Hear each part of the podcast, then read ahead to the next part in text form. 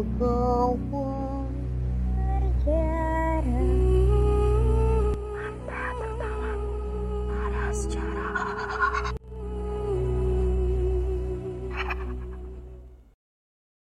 kawan jarah, hari ini 17 Agustus yang ke-75 Perjuangan bangsa Indonesia bukan hanya dari masa lalu Melainkan hari ini, esok, dan selamanya Mari kita bergandeng tangan demi mewujudkan Indonesia adil dan sejahtera. Dirgahayu Republik Indonesia. Kawan jarah, sesuai clue minggu lalu, pada memori kali ini, sekawan terjarah akan mengisahkan sebuah kabupaten yang dikenal sebagai kota para wali. Tak lain dan tak bukan adalah Kabupaten Gresik. Menelisik sejarah Kabupaten Gresik yang memiliki dua wali besar dalam Wali Songo, yakni Sunan Giri dan Sunan Gresik, terdapat beberapa fakta lainnya yang membuat nama Gresik dikenal sebagai kota para wali. Gresik terletak di sebelah barat laut dari ibu kota provinsi Jawa Timur, yakni Surabaya, dan terdiri dari 18 kecamatan serta 330 desa. Mengenai penamaan Kabupaten Gresik, sejak masa Jawa kuno terdapat dua sumber tertulis yang dapat dijadikan sebagai patokan sejarah. Kedua sumber tersebut adalah Babat ing Gresik yang menyebut Gresik dengan Gerwarasi, serta Prasasti Karangbokem pada tahun 1387 Masehi yang telah menyebutkan nama Gresik sebagai bagian dari Majapahit. Karangbogem saat ini telah berubah nama menjadi Kecamatan Bunga. Nama yang berbeda seperti Tisintesan, Agase, Khrise, dan Koroshaik hanyalah sebutan oleh bangsa pendatang seperti Cina, Portugis, Belanda, dan Arab. Dalam buku The History of Java karya Thomas Stanford Raffles menyebutkan bahwa Gresik berasal dari kata Giri Gisik yang artinya adalah tanah di tepi laut.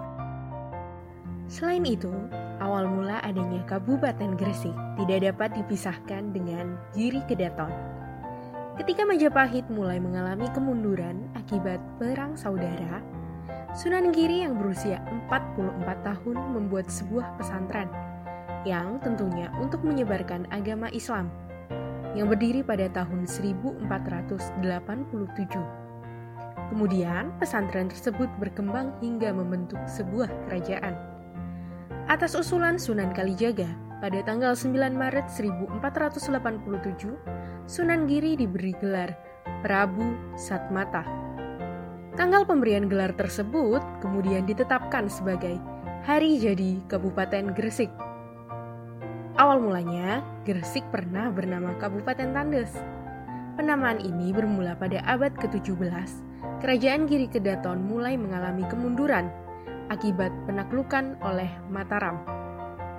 Penamaan Kabupaten Tandes diberlakukan hingga tahun 1934.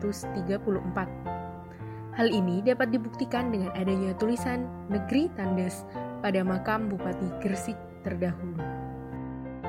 Sebelum menjadi kabupaten mandiri seperti sekarang ini, Kabupaten Gresik pernah menjadi bagian dari Surabaya. Proses peralihan dari Kabupaten Gresik secara garis besar terjadi ketika Gersik yang semula berstatus menjadi ibu kota dari Kabupaten Surabaya dirasa kurang serasi karena nama kabupaten dan ibu kotanya berbeda. Juga ketika Surabaya dan Gersik menjadi satu, pemerintah daerah kesulitan untuk memimpin kota Madia dan Kabupaten Surabaya karena wilayah Gersik sangat luas. Perbatasannya hingga Lamongan, Mojokerto, dan Sidoarjo. DPRD Kabupaten Surabaya mengusulkan kepada pemerintah pusat agar nama Kabupaten Surabaya dihapus dan diganti dengan nama Kabupaten Gresik. Usulan ini didukung oleh Bupati Surabaya dan Gubernur Jawa Timur hingga pada tanggal 1 November 1974 secara resmi nama Kabupaten Surabaya dihapus dan diganti menjadi Kabupaten Gresik yang disetujui oleh Presiden Soeharto.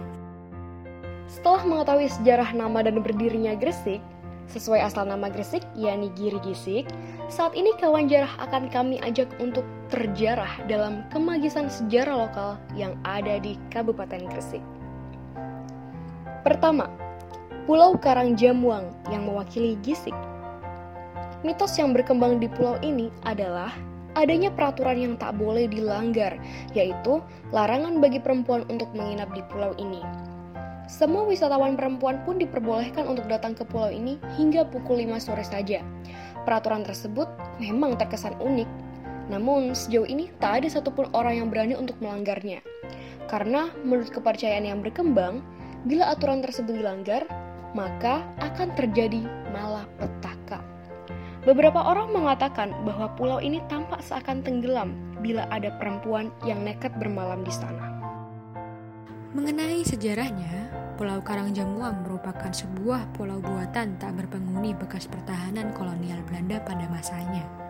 Sejak zaman Belanda, pulau ini sudah dimanfaatkan dengan baik.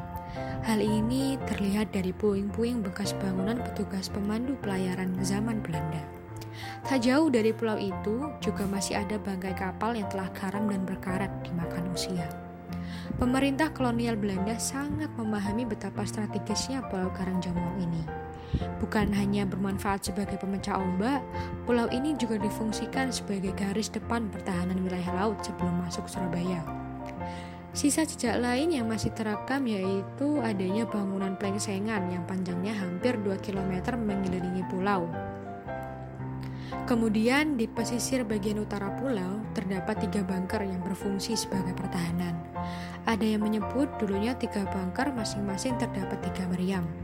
Namun saat ini yang tersisa hanyalah satu buah meriam yang sudah berkarat. Hingga sepeninggal Belanda, pulau ini tetap difungsikan sebagai stasiun pandu pelayaran karena terdapat mercusuar setinggi kurang lebih 80 meter dilengkapi kantor navigasi memandu kapal yang masuk ke pelabuhan Tanjung Perak dan Gresik. Nah, kedua, kita akan mewakili kata giri yang berarti bukit dengan Bukit Surawiti.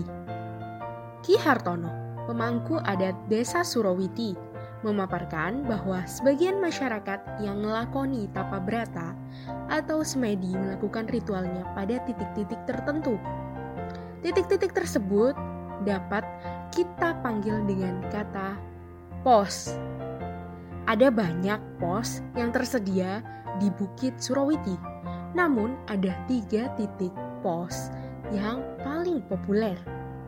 Pertama, bila seseorang ingin dilancarkan bisnisnya, maka ia melakukan ritual di makam Raden Bagus Mataram, bangsawan kerajaan Majapahit.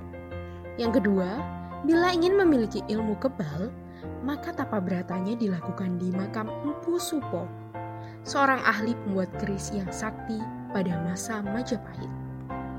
Raden Bagus Mataram dan Empu Supo merupakan murid dari Sunan Kalijaga.